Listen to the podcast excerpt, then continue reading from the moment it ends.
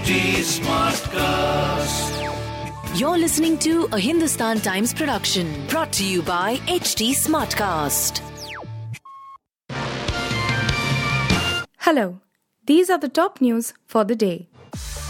India's first major protest after the conclusion of a crucial round of state polls, the Bharat Bandh strike, led to a partial disruption of banking and transport services on Monday as the two day agitation kicked off. The 48 hour protest entered the second day on Tuesday, and the impact is likely to continue. The strike has been called by a group of trade unions who have been voicing concern over several government policies, calling them anti worker and anti farmer. The interval between two doses of the Covishield vaccine against COVID 19 will remain at 12 to 16 weeks, the Health Ministry has decided, despite an expert panel's recommendation that the gap should be reduced to 8 to 16 weeks. The Health Ministry is not revising the gap between the two doses of Covishield for the time being, a central government official aware of the matter said on condition of anonymity. There will be heat waves across northwest India over the next 2 to 3 days, the India Meteorological Department, IMD, predicted on Monday, which is likely a result of scarce rainfall in March. The rainfall deficit in March so far stands at 72% to 88% over northwest India, 85% over central India, 59% over east and northeast India, and 14% over the south peninsula, Weather Bureau data show. In its seasonal forecast on March 1st, the Met Department had predicted normal rainfall, 83% to 117%, in March across the country. The Ukraine crisis is set to top the agenda when Russian Foreign Minister Sergei Lavrov travels to India for a short visit this week after meetings in China, people familiar with the matter said on Monday.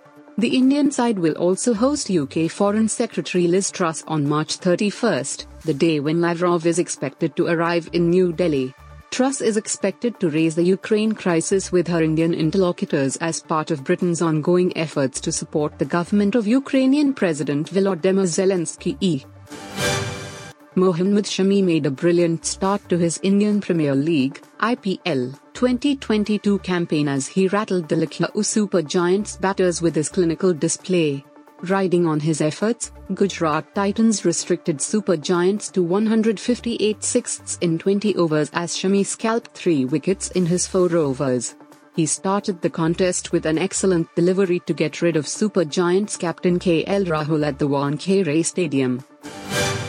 The day after slapping Chris Rock on the Oscars stage and upending the 94th Academy Awards, Will Smith issued an apology to the comedian, to the Academy and to viewers at home, saying he was out of line and that his actions are not indicative of the man I want to be.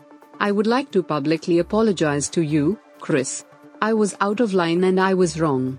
I am embarrassed and my actions were not indicative of the man I want to be. There is no place for violence in a world of love and kindness, Smith wrote on Instagram. You were listening to the HT Daily News Wrap, a beta production brought to you by HT Smartcast. Please give us feedback on Instagram, Twitter, and Facebook at HT Smartcast or via email to podcasts at hindustantimes.com. Until next time.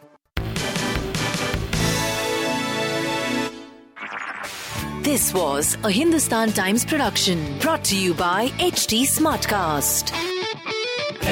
H smartcast